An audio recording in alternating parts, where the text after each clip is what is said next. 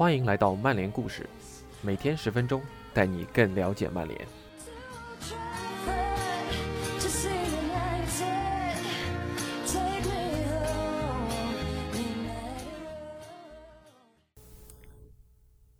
今天的曼联故事是本周吉格斯主题周的第二个故事。今天的故事是吉格斯在 The Coaches Voice 上自己发表的一篇文章。在这篇文章中，他讲述了自己职业生涯末期转型为中场球员的感受，以及自己从球员转型为教练的经历。以下是今天的故事：所见不同，吉格斯。随着年龄的增长，足球变得有些像骇客帝国，一切都会变慢，比赛在你的脑海中变慢，你可以看到你以前看不到的传球，你有球时会冷静很多。有时我会回过头来看年轻时的自己，不喜欢看到他把球传给别人。随着经验的积累，我更喜欢更好的控球，不需要每次都尝试那种好莱坞式的传球，只要把球控住，然后等机会把球打到对手防线后面，或者穿过防线给到中锋脚下。在我球员生涯的最后5-6年里，那可能是我最享受的时候。我转到更中路的位置，你更多的参与到比赛中去，你有更多的选择，球场上的视野也更开阔了。我在15-16岁时曾在索尔福德男孩队踢过中场，但之后就没怎么踢过。所以当我最终成为曼联中场时，这需要一个过程。在中场拿球，看着整个球场，球员们跑来跑去。而且在曼联，我的周围充满了能量。努尼顶在前面，朴智星在左路，埃弗拉上下翻飞，而卡里克则在我的身边。我很幸运，因为我一直以来都擅长运球。在中场，如果没有明显的传球线路，这会是一个巨大的财富。你还记得像加斯科因那样的人吗？他能在中场拿球，能带球过人，我也有这样的能力。但我必须要提高我的传球。在曼联有一位眼科专家，他注意到当我来到中场中路后，我传向左路的次数不如右路多。我们对我的周边视力做了很多检查，发现我的视力看向那边时没那么好。仔细想想，这也很正常。我职业生涯的大部分时间都是在左路边线上，所以我一直往右路传球。但他注意到有球员向我的左边跑动时，我没能观察到，所以我们在我的视力方面做了很多工作。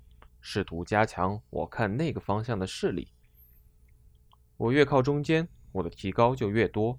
我也和队友们交流了很多，尤其是卡里克，他喜欢从后防线那里拿球，所以我就会远离他的空间，转而进入另外一个半场，往前看。在我成为中场第一个完整赛季里，小豌豆阿尔南德斯刚刚加盟球队，我拿球后就会变成这种情况。好的，小豌豆，你想把球传到哪儿？你会往哪儿跑？你是抹过左边中卫，还是插到右边中后卫身后呢？瞬间，当我拿球后，我或多或少知道他的位置。鲁尼会见缝插针，朴智星会往内线走，埃弗拉会套上，所以我总是有选择的余地。当我年轻时，一切都以100码的速度发生。现在，作为一名更有经验的球员，我对比赛中的战术更感兴趣。对方是如何压迫的，我们要如何压迫？我的对手是一个想插到我身后去的中场球员吗？我要跟着他跑吗？作为一个老球员，你开始问为什么。在过去的5-6年里，我总是在向别人请教，向奎罗斯、费兰、穆伦斯丁请教。但我也开始向他们提供选择。我在更衣室里变得更有发言权，在训练中和赛后，我也开始帮助年轻球员们。我在球队中的角色发生了变化，我对自己的比赛想得少了，更多的是对团队的考虑。我开始像一个教练一样思考。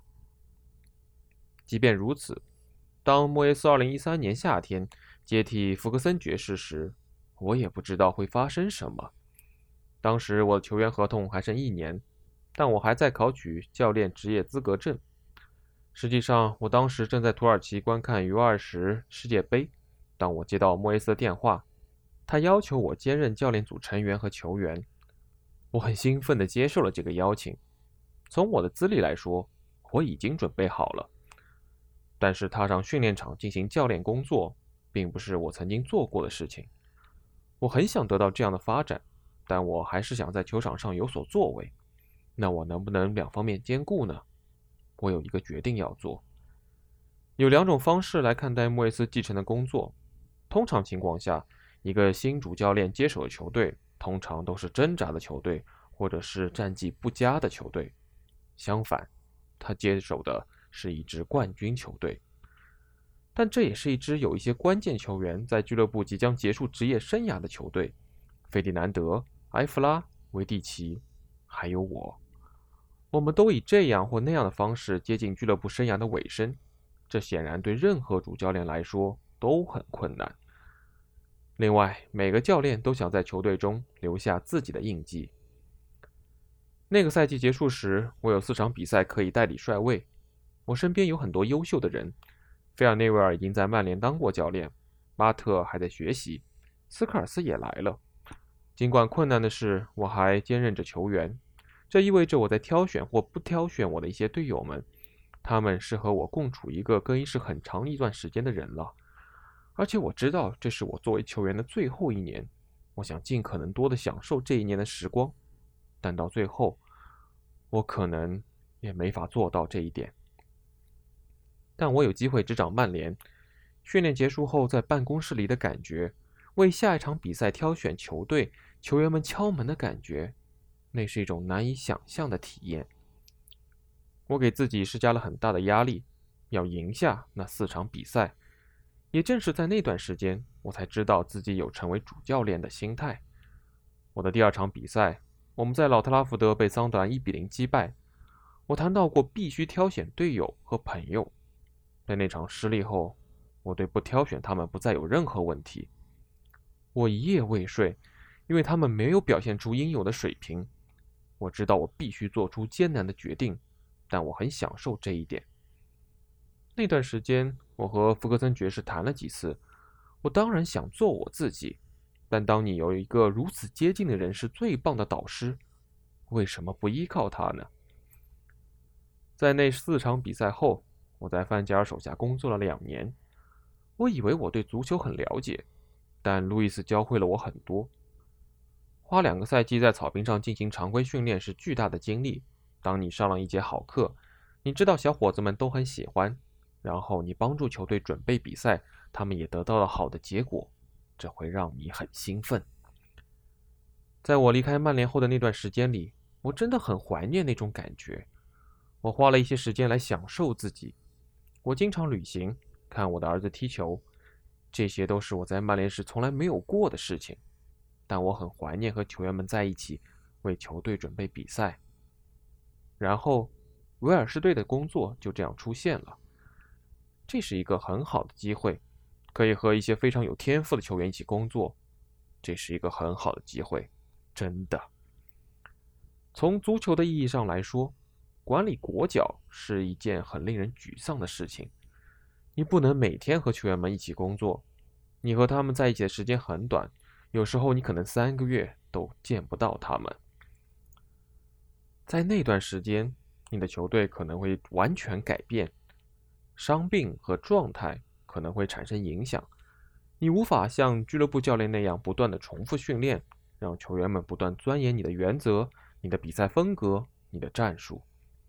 有时候你真的必须要站在自己的立场上思考，但如果你能帮助任何球员发展，哪怕只是提供一句小小的建议，那就会让你作为一个教练感到无比的兴奋。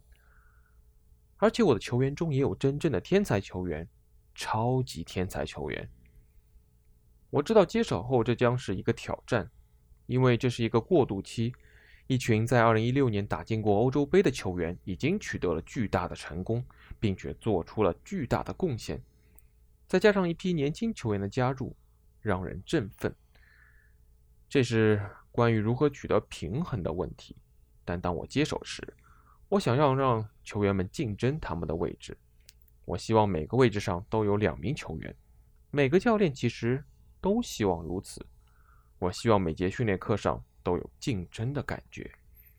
在曼联，周六的比赛往往比周中训练更容易。我每天都在和加里内维尔打比赛，他是英格兰最好的右后卫。这就是我想要威尔士球员们展现出的竞争。